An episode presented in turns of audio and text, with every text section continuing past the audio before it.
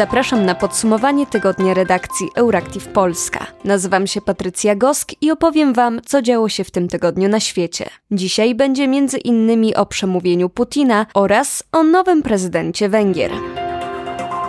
Niektóre państwa Unii Europejskiej i NATO rozważają wysłanie do Ukrainy swoich oddziałów na podstawie umów dwustronnych przekazał premier Słowacji Robert Fico. Na razie żadne z państw nie chce się jednak do tego przyznać. Robert Fico, który jest sceptyczny wobec militarnego wspierania Ukrainy i postrzegany jako polityk prorosyjski, nie ujawnił szczegółów, które państwa według niego mają umowy z Ukrainą. Żaden z europejskich przywódców nie przyznał się też do posiadania takiej umowy, która potencjalnie mogłaby obejmować wysłanie wojsk i do rozważania takiej możliwości. Ograniczę się do stwierdzenia, że wiele państw członkowskich NATO i Unii Europejskiej rozważa wysłanie swoich żołnierzy na Ukrainę na zasadzie dwustronnej. Powiedział Fico przy okazji szczytu w Paryżu poświęconego Ukrainie. Nie potrafię powiedzieć w jakim celu i co powinny tam robić, powiedział, dodając, że Słowacja nie będzie wysyłać żołnierzy na front ukraiński. NATO nie odniosło się do słów słowackiego premiera.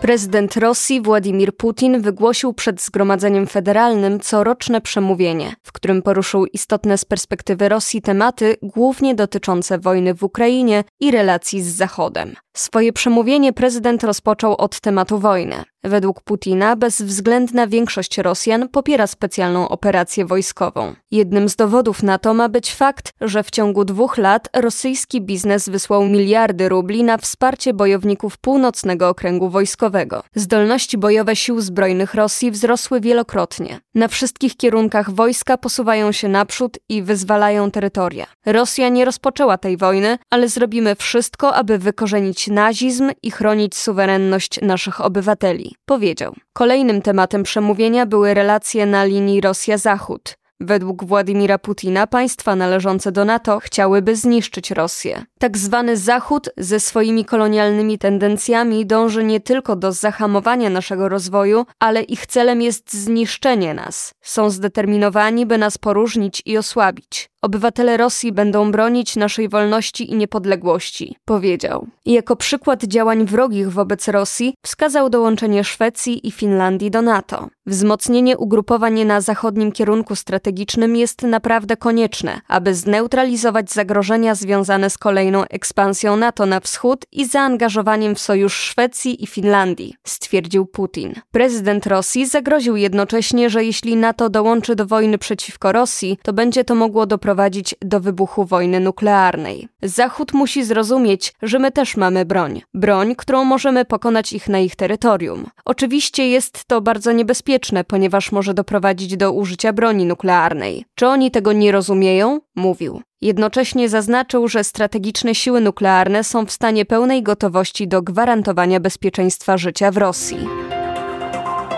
Czas rozpocząć rozmowę na temat wykorzystania profitów z zamrożonych rosyjskich aktywów na wspólne zakupy sprzętu wojskowego dla Ukrainy, powiedziała Ursula von der Leyen 28 lutego podczas sesji Parlamentu Europejskiego. Nie moglibyśmy wysłać silniejszego sygnału i nie można by lepiej spożytkować tych pieniędzy niż na uczynienie Ukrainy i całej Europy bezpieczniejszym miejscem do życia, dodała przewodnicząca Komisji Europejskiej. Kwestia, co zrobić z zamrożonymi aktywami rosyjskimi, jest dyskutowana niemal od początku inwazji na Ukrainę. Część państw opowiada się za przejęciem ich i wykorzystaniem na pomoc Ukrainie. Rozwiązanie takie budzi jednak wątpliwości prawne. Niektórzy eksperci zwracają również uwagę, że taki ruch mógłby zaszkodzić międzynarodowemu systemu finansowemu. Zwolennikiem przejęcia rosyjskich aktywów jest między innymi premier Donald Tusk. Po co spekulować o tym, co zdarzy się za dwa czy pięć lat, skoro możemy od ręki uruchomić 300 miliardów dolarów rosyjskich aktywów zamrożonych w bankach europejskich, amerykańskich czy japońskich na rzecz wsparcia i odbudowy Ukrainy? Mówił 27 lutego w Pradze. Rosja wielokrotnie zapowiadała, że nie zamierza oddać swojego majątku. Będziemy chronić nasze interesy i nasz majątek nielegalnie przejęty, mówił na początku lutego rzecznik prasowy Kremla Dmitrij Pieskow, który określił pomysł przejęcia rosyjskich aktywów zwykłą kradzieżą. Propozycja Ursuli von der Leyen nie odnosi się do samych zamrożonych aktywów, a jedynie do zysków z nich uzyskanych. Takie rozwiązanie budzi mniejsze kontrowersje prawne i polityczne dyplomatyczne, chociaż zapewne Rosja będzie mocno sprzeciwiać się również takiemu działaniu. Ursula von der Leyen w trakcie swojego przemówienia odniosła się również do kwestii bezpieczeństwa Europy. Według niej wojna z Rosją nie jest nieunikniona, ale nie jest też niemożliwa. Ryzyka wojny nie należy wyolbrzymiać ale należy się na nie przygotować, a to zaczyna się od silnej potrzeby odbudowy, uzupełnienia i modernizacji sił zbrojnych państw członkowskich, powiedziała. Przewodnicząca Komisji Europejskiej przekazała również, że w najbliższych tygodniach Komisja przedstawi Europejską Strategię Przemysłu Obronnego, która ma pomóc państwom członkowskim w ulepszeniu ich zdolności bojowych. Strategia ma opierać się na czterech filarach. Pierwszym ma być zwiększenie wydatków na obronność. Drugim przyspieszenie wspólnych zakupów broni i realizowanie ich na większą skalę. Trzecim zapewnienie, że inwestycje w obronność się zwrócą. A czwartym włączenie do unijnych programów obronnych Ukrainy. Europa powinna dążyć do rozwinięcia i wyprodukowania zdolności operacyjnych nowej generacji, które pozwoliłyby na zwycięstwo na polu bitwy, a to oznacza konieczność ogromnego wzmocnienia zdolności naszego przemysłu obronnego w ciągu najbliższych pięciu lat, stwierdziła von der Leyen. Węgierski parlament wybrał na nowego prezydenta dotychczasowego przewodniczącego Trybunału Konstytucyjnego Tamasa Sulioka. Zastąpił on Katalin Nowak, która podała się do dymisji w wyniku skandalu z ułaskawieniami. 67-letni Tamas Suliok to prawnik i wykładowca budapesztańskiej uczelni ELTE oraz Uniwersytetu Segedyńskiego. Od 2016 roku przewodniczył węgierskiemu Trybunałowi Konstytucyjnemu. Został zgłoszony jako kandydat na prezydenta przez rządzącą prawicową frakcję Fidesz-KDNP. I było pewne, że to właśnie on zostanie wybrany, bo prawica dysponuje większością konstytucyjną. Opozycja próbowała zbojkotować wybory, ale nie mogła zablokować głosowania na nową głowę państwa ponieważ nie była na tyle licznie reprezentatywna w parlamencie, aby zerwać kworum.